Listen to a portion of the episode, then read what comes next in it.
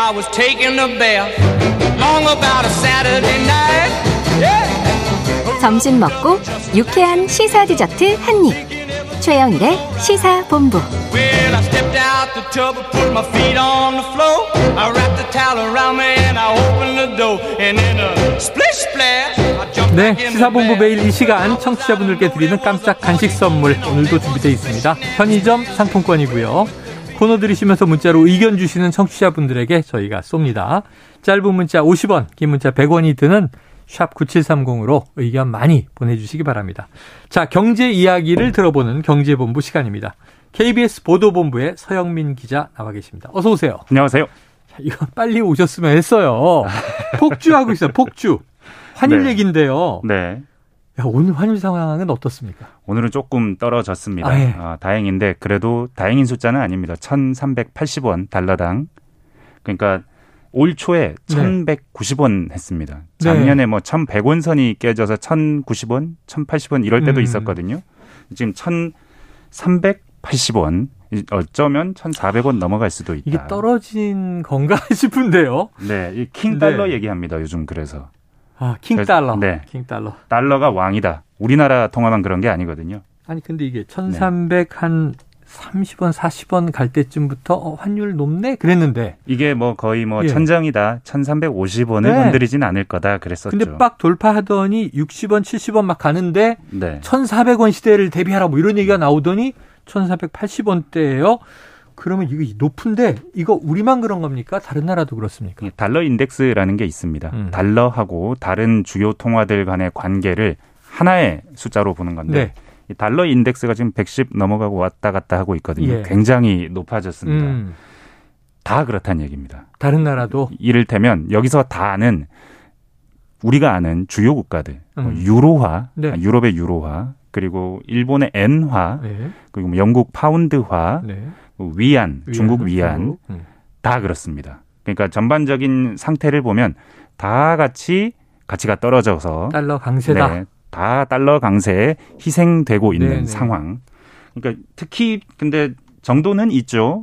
영국이나 일본이 좀 심합니다. 아. 특히 엔화는 지금 우리 원달러 환율이 저렇게 높은데도 엔화는 그 우리 1,000원에 980원, 70원, 60원 이렇게까지 떨어진 적도 있을 정도로 굉장히 엔화도 약세고 글로벌 주요 통화 가운데 무엇이 가장 약세냐 하면 엔화가 가장 약세입니다. 지난 몇 년간 계속 그랬었고요. 호주 달러화를 약간 경제 성장이나 주가에 대한 소비자의 감정을 나타내는 지표로도 쓴다는데 이 호주 달러도 가치가 떨어지고 있습니다. 4월 이후로는요. 중국 같은 경우는 조금 다르긴 합니다. 왜냐하면 중국은 지난 한 몇 년간 상당한 강세에 있는 통화였기 때문에. 그런데 최근 한 서너 달 보면 중국 역시 약해지고 있습니다. 그래서 중국도 외환국에서 그 국내에서 외환을 풀었습니다. 뭐 한 수십 조 정도 분량을. 그러니까 사실 중국은 환율이 떨어지면 유리하다고 보는 나라예요. 수출하기 좋아지니까요. 그런데 너무 많이 떨어지니 이제 7위안까지 가고 있거든요. 달러당. 그렇게 되다 보니까 거의 7위안은 안 가도록 지키겠다 하는 의지 정도를 지금 당국이 내비치고 있는 상황. 근데 이 모든 게 전혀 예상하지 못했던 상황이다. 전문가들이 작년 연말에 올해 달러화가 이렇게 될 거예요라고 아무도 예상하지 못했습니다. 자, 지금 말씀을 드리니까 우리나라만의 문제는 아니다. 그리고 지금 대부분 언급해 주신 국가들의 이 화폐들이 기축통화이거나 기축통화 역할을 하는 나라들이잖아요. 그래서 이게 우리만의 문제는 아니네, 국제적인 현상이네. 이건 이제 이해가 충분히 됐는데, 자, 차이는 조금씩 있지만 뭐 대부분 같이 겪고 있다. 근데 아주 제가 경알못이니까 근본적인 질문을 드릴게요.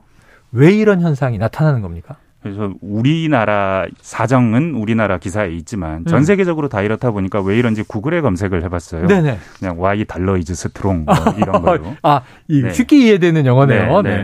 그래서 구글 검색에 맨 위에 나와 있는 기사가 보니까 복스라는 미국의 약간 인터넷 매체가 있는데 거기에서 간단하게 답해놓은 게 있습니다. 미국의 연방준비제도 이사회가 이자율을 다른 나라들보다 훨씬 빨리 올리고 있기 때문에 딱 요겁니다. 여기서 나오는 답은. 그러니까 미국의 금리가 너무 빨리 올라가니까 금리가 올라간다는 건 그 나라의 국채 이자가 높아진다는 거고 그렇게 되면 미국의 상대적인 이자율이 높아지는 거니 여기로 몰릴 수 있고. 그렇죠. 투자한다면. 네. 이게 지금 딱 여기 나와 있는 얘기였고 이게 아마도 가장 중요한 이유일 텐데 이것만은 아닙니다. 그러니까 왜 이러냐. 각국의 처지가 달라서 그런 점도 있다. 네. 일본은 디플레이션 걱정을 해야 되는 처지이기 때문에 금리를 못 올려서 차이가 많으니까 많이 떨어지고 유럽은 천연가스 걱정 때문에 이자를 올리기도 좀 어렵고 올린다고 해봐야 소용이 없을 수 있고 왜냐하면 원자재 가격 인상에 인플레이션에 금리로 대응해봐야 큰 소용은 없거든요. 미국은 근데 워낙에 그동안 돈을 많이 풀어서 초과 수요 때문에 인플레이션이 일어난 부분도 많고 그래서 이런 부분들을 잡으려면 금리를 막 올려야 되니까 그렇다. 그러니까 여기 얘기가 다 나왔죠. 글로벌 리세션 공포. 그러니까 불황이 올 것이라는 공포. 유럽 에너지 위기. 거기에다가 하나쯤 더하면 중국 공급망 문제로 인한 인플레. 제로 코로나 하지 않습니까? 네. 자꾸 필요 없이 문을 닫고 있죠. 그러니까 공급망이 계속 문제를 겪고 있고. 이러다 보니까 헤지펀드들도 유로화가 더 떨어질 거야. 엔화가 더 떨어질 거야 하고 거기다가 갖다 붙다 보니까 그 나라 통화들이 떨어지고 이건 전 세계적인 설명이고 우리나라 설명은 또 딴 게 좀 필요하겠죠. 아, 우리나라는 경상수지입니다. 아, 경상수지. 어제 경상수지가 나왔는데 7월 달 10억 달러 정도의 흑자가 나오긴 했는데 상품 수지는 적자였습니다.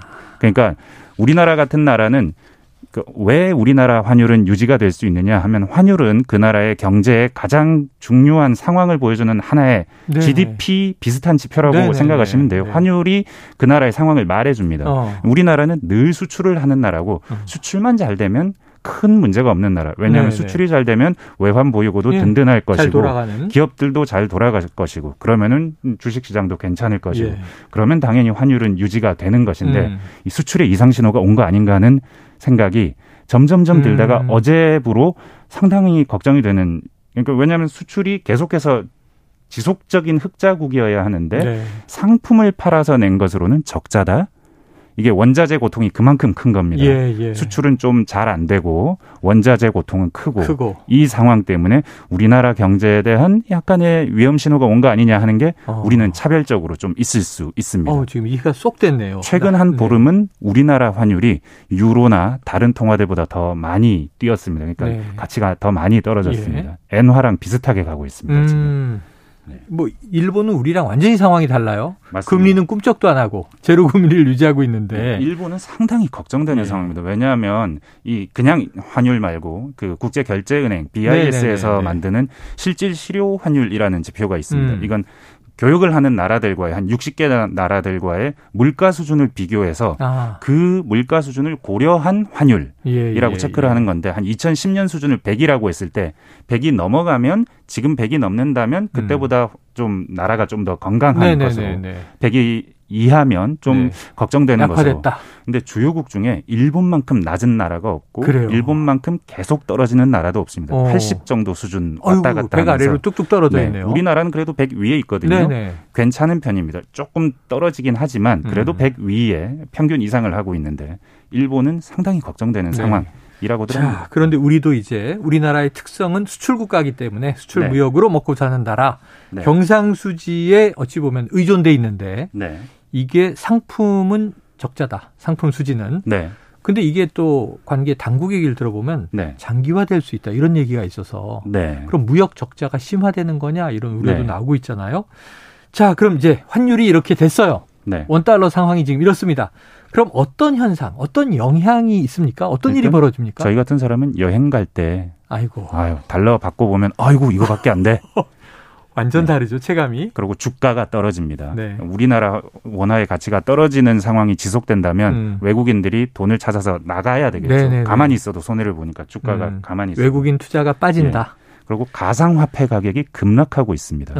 비트코인은 2만 달러 아래로 떨어졌거든요.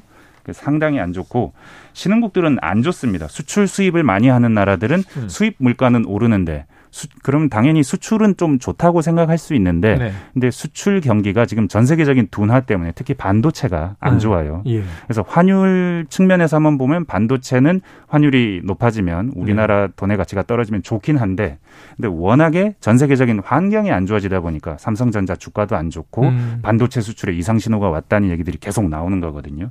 그러니까 이게 좀 금융 불안의 시기, 불안하니까 달러를 찾는 시기. 근데 하필이면 달러가 금리가 매우 높아요. 다른 나라들은 그만큼 같이 못 올리고 있어요. 네. 그러다 보니까 이런 상황이 되고 수출도 안 좋고 여행 가기도 안 좋고 우리 같은 나라한테는 네. 상당히 힘든 시기일 수 있습니다. 그래요. 이게 언제 나아질까요?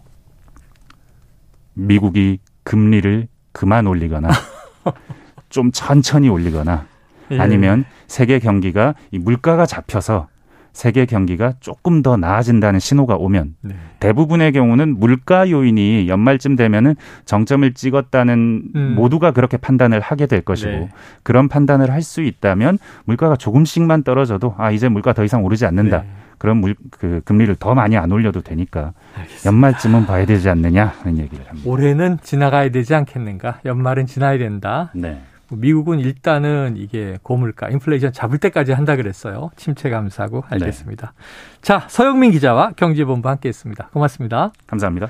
자, 오늘 간식 받으실 분은요. 6364-4024-3595-1918-3025님입니다. 자, 오늘 시사본부 여기까지고요. 내일부터 추석 명절 시작인데 저희는 내일과 월요일에 방송 다 합니다. 그러니까 오히려 휴일이니까요. 12시 15분에 저희 주파수에 맞춰주시면 되겠습니다. 특집으로 찾아뵙겠습니다. 내일 뵙기로 하고요. 최영일의 시사본부 마치겠습니다. 청취해주신 여러분 고맙습니다.